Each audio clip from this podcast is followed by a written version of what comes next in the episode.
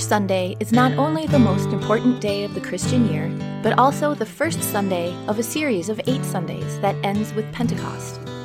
During these eight weeks, we celebrate the victories the risen Christ won for us.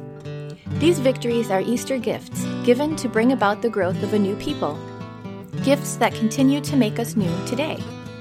So, with shouts and songs of Alleluia, we celebrate the gifts of the risen Christ and present this sermon, recently delivered at Grace, to you.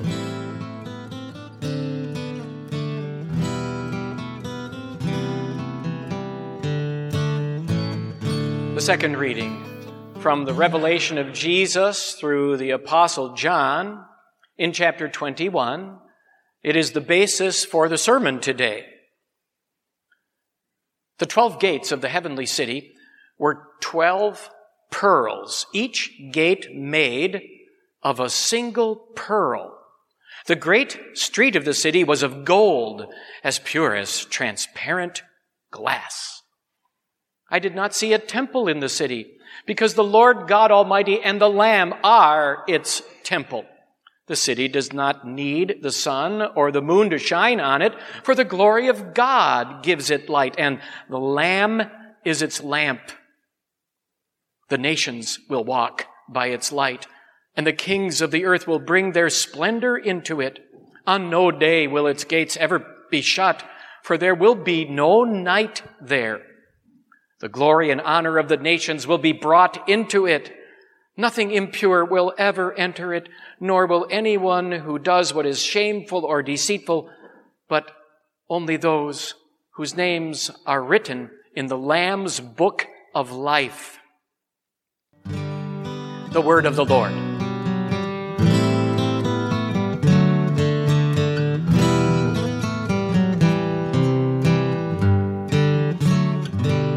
Christ is risen. Hallelujah. Tunnels are kind of a polarizing topic, would you agree? Maybe you've never thought about it in those terms, but I think it's fair to say you kind of fall on one side of that argument, right? One side or the other. Either you love tunnels or, or you hate them. I, I suppose there might be a few tunnel uh, fence sitters among us today, but I think largely either you like them or you don't. If you're a person who doesn't like confined spaces, you probably don't like tunnels. You're probably the type of person that will go the next exit up on the highway uh, to avoid having to go through a tunnel. Or if there's no other options, if there's no other recourse, you might be the kind of person who will go through the tunnel reluctantly, but you've got your hand there on the door so that when the wall collapses, you're at least ready for it and you're braced to catch it. Or maybe you're on the opposite side of the spectrum. Maybe you love tunnels. You're the type of person that lays on the horn all the way through so you can hear it echo. Or, or if you're riding a bike, you'll make sure to, to say something. Echo, echo, echo. You love tunnels. You're a kind of person that likes it when things are, are different and unique. And there's roads all over the place that don't have roofs, but the few roads that do are, are kind of cool, right? Tunnels are, are, are kind of cool if you're that kind of person. Has it ever struck you that life is kind of like a tunnel? There's only one way in and there's only one way out. Sometimes it can be a little dark on the inside. Sometimes you might be the person who isn't so concerned about what's going on at the end of the tunnel. You're probably at the first part of the tunnel. And so in ignorance, you kind of say, we'll worry about getting out of the tunnel later. Or, or, or maybe you're on the other side of the tunnel and you're just waiting and hoping and longing and praying that that light shows up because come Lord Jesus, Jesus take me home. You're just waiting, wondering why it is that God's planned for you to be in this tunnel for so long. Tunnels can be dark and if they're not lit properly, it can be a little scary and Sometimes it might feel like everything is just moments away from collapsing in on top of you. Have you ever felt that way about life? Do you feel that way today? Life can be dark and scary, and sometimes it feels as if everything's about to collapse, like you're one false move away from the end of everything. And I know that's kind of a bleak outlook on life. But before you say, oh boy, we've got a pessimist for a new pastor, remember that I'm in good company because Jesus in the gospel says pretty much the same thing. He says, very truly I tell you, you will weep and mourn while the world rejoices. You will grieve. He doesn't say maybe, he doesn't say probably, he says, doesn't say almost for sure, he says you will. You will grieve. In this world there will be sorrow. He says it pretty clearly a, a little later. Now is your time of grief. Jesus knows a thing or two about grief because he's been there. Jesus knows what it's like to stand at the graveside of a loved one called home too soon because he's been there. He was there with Lazarus, with Mary and Martha at the gravesite of Lazarus. He knows that pain that you probably know because he's been there. Jesus was in those grief filled shoes of your brothers and sisters yesterday. About two hours north of here, they gathered together around casket. Casket of uh, a man who went home to heaven too soon. 41 years old. Had accomplished a lot, had done some great things, for the Lord, had so much more yet to accomplish, a WELS teacher, a principal. Dedicated his life to teaching the boys and girls about Jesus, but Jesus had different plans, better plans for him. On one of the last days of school, he went out for a run, came back, and minutes later collapsed, had a massive heart attack, and died. His funeral was yesterday. There was grieving. But Jesus wept too. Jesus knows a thing or two about grief because he's been there. He's stood in those shoes. He's stood in your shoes. So you name it. What's your grief? What are the things that are, are causing sorrow in your life today? Jesus has been there. He knows the searing pain of rejection. He knows what it's like to feel like you're all alone. He knows what it's like to show love to someone and then not have that love returned. Jesus knows because he's been there. Jesus knows a thing or two about grief. On Friday, I spoke to a woman whose heart was heavy. Heavy with grief over the fact that her adult son had turned his back on Jesus. She was pretty convinced that there was no faith in his heart anymore, and she was hoping that maybe someone could reach out, maybe someone could say something that might shake him from unbelief. She was frustrated that there was nothing she could do except for preach and pray and pray and preach and then leave it in the Lord's hands. She knew grief for sure. We've been talking about grief today and how, at least for this part of the sermon, we've been looking at how grief impacts the lives of the people around us. And yes, we're connected to them, and so we grieve with them, but we haven't really gotten to real personal grief. We haven't really gotten to how grief can impact our lives. We haven't gotten to sin and its ugly impact for each and every one of us. We live in a sin darkened world, but the sad reality is our being in it doesn't make it any brighter.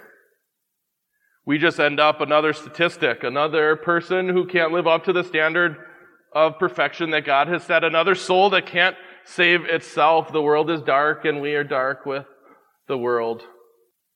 And then we hear Jesus. Jesus presents this glorious picture of heaven, this glorious picture of this glorious place. And almost like he's dangling a, a carrot in front of us, he says, Oh, by the way, nothing impure will ever enter heaven, nor will anyone who is shameful or deceitful. If you want to make death seem small, if you want to make loneliness seem insignificant, put it on the backdrop of what happens to us because of our sin. Put it on the backdrop of the fact that our eternity is impacted by our inability to please God. You want to know grief? Let's talk about that. God gives us His law and we fail every day. God tells us what His standards are and we fall short every day. God says, here's the way you get to heaven and then we can't do it. And we don't do it. And then He says, nothing impure. No one who is shameful or deceitful will enter my glory. That's grief. That's grief as we consider that reality, as we consider that we can't do anything to fix our woeful state. But Jesus in our gospel lesson tells us that he's turning grief into joy. We know full well our condition and we know full well our, our, our lack of ability to do anything about it. But so does Jesus. Jesus knows our woeful condition and he knows our inability to do anything about it, but he certainly knows that he is the one who has the power over sin. And so the one who can do something does. Jesus turns our grief into joy. He turns our grief into joy by carrying our griefs for us. He took the burden that your sin and that my sin deserved and he carried it to the cross.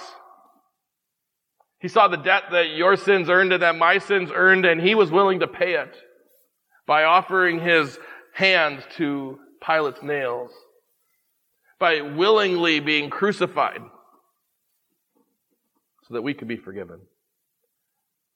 He embraced the grief of death so that we could have the joy of life. John tells us who it is that gets to go to heaven. He says, Only those whose names are written in the Lamb's book of life. We're saved not because of our own actions, but because of the actions of another. We're saved not because we have been obedient, but because Jesus was obedient for us. We're saved not because we've curried God's favor. We're saved because the Lamb loved us and saw fit to write our names in His book. And when the Lamb writes your name in his book, that means something. And when the Lamb writes your name in his book, that means everything. Because no one can take that away. He won't change his mind. No one can come and erase it. There's no book that has superiority that can negate what the Lamb's book says. The Lamb reigns, and so the Lamb's book reigns. Nothing can take your heaven from you. It's an existence that we can hardly fathom. Life without pain, without tears, without a body that is aging daily. We can hardly understand. We can hardly wrap our brains around the glorious existence that is yours and that is mine in Christ Jesus. We can hardly wrap our brains around the joy that is in store for us because our names are written in the Lamb's book, life. Here's the way that John says it earlier in this very same chapter. He says, I heard a loud voice from the throne saying, Look, God's dwelling place is now among the people, and he will dwell with them, and they will be his people, and God himself will be with them and be their God. He will wipe every tear from their eyes. There will be no more death or mourning or crying or pain, for the old order of things has passed away. I'm making things new, the Lamb says.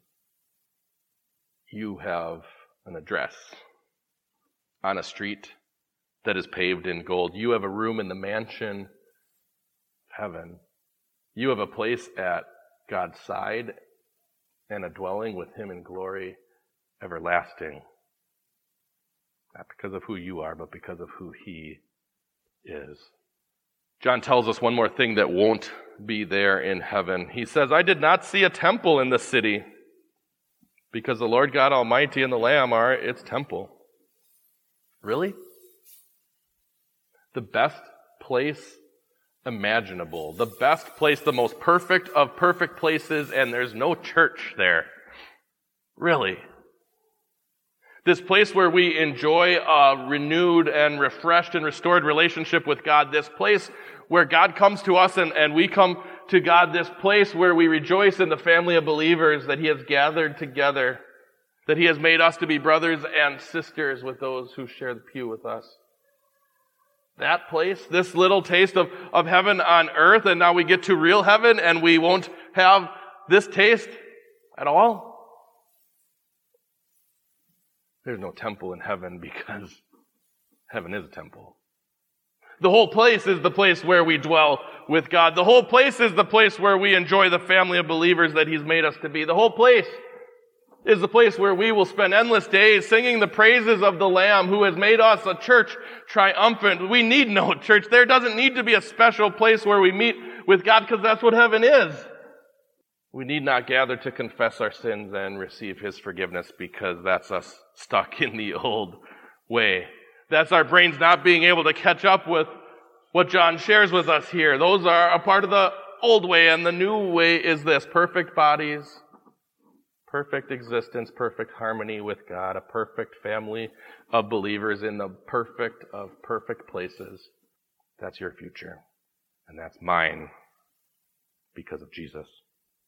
Heaven is the end of darkness and the end of the dark things that sin has done to us and in our world. Heaven is the place where there will be only glorious light. Jesus is the light of the world. That's why John says the city does not need the sun or moon to shine on it, for the glory of God gives it its light. And the Lamb is its lamp. Today, our God fills us with hope. Though the tunnel of life might be dark and curvy, it might seem hopeless at times, there's a light at the end of the tunnel. There's a light at the end of the tunnel that reminds us that it's not about the tunnel. Even if you're a tunnel person, it's not about the tunnel. Even if you are a person who is high on life, it's not about this life. It's about life everlasting with Jesus. And the light at the end of the tunnel reminds us that heaven is the light at the end of the tunnel. Heaven is the light at the end of our lives. Heaven is the hope of each and every Christian.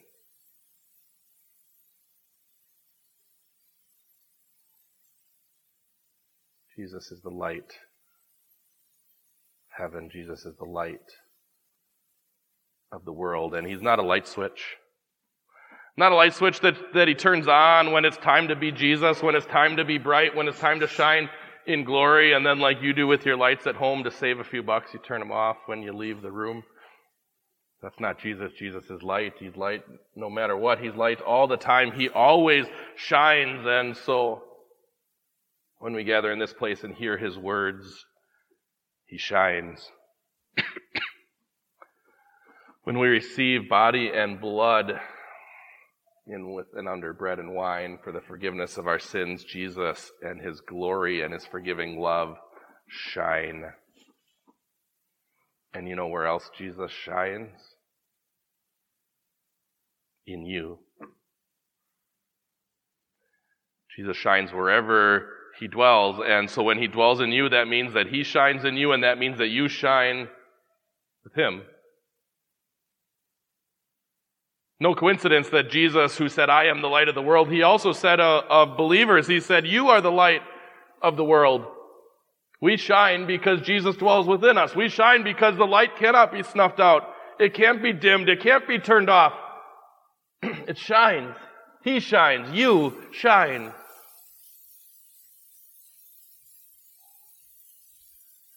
Why are you here? and I don't mean Grace Lutheran Church, and I don't mean late service. I mean, why, why, why are you here? Why are you Christian? There's probably as many different stories as there are different people here, but I'm going to summarize all of them for you right now. This is the summary of your story. Someone shone into your life the light of Christ.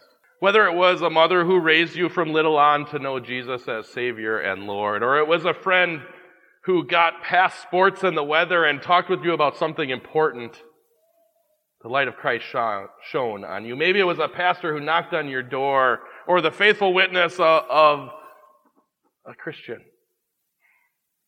who wanted you to see what they saw, who wanted you to know what they knew. They shone the light of Christ, and here you are. Here you are with Christ shining in you. That's how Jesus works. That's how the light spreads. Life can be a dark and a scary place, a tunnel that sometimes it's hard to see the end. If that's true for you, that's true even more so for those in your life who don't know Jesus. That's true even more so for those that you know that don't know Jesus as the light of the world. Think of what you can be for them. Think of what you can do for them. You can be the one that shines the light of Christ. You can be the one that makes their dark life bright. You could help them to see that at the end of this tunnel called life, there's a light, and that light is Jesus, and He is the hope of the nations, and He is the glory of mankind. You can help those in a dark world and in a dark place to see that there is hope in Jesus, that there's light at the end of the tunnel. Look for opportunities. Spend your life finding opportunities to shine the light of Jesus' love and you'll find joy in the process, I guarantee it. Never forget to recharge. Bask in the light of the sun. Revel and be warmed in the glory uh, of His love. Remind yourself, especially when life is dark, especially when grief and sorrow and pain rear their ugly heads in your lives, remember that there is a light at the end of the tunnel. Live your life to, to God's glory and filled with faith in Him, and then you will, like the hymnist said, always, every day be a day's march nearer home. A day's march nearer to everlasting light. Amen.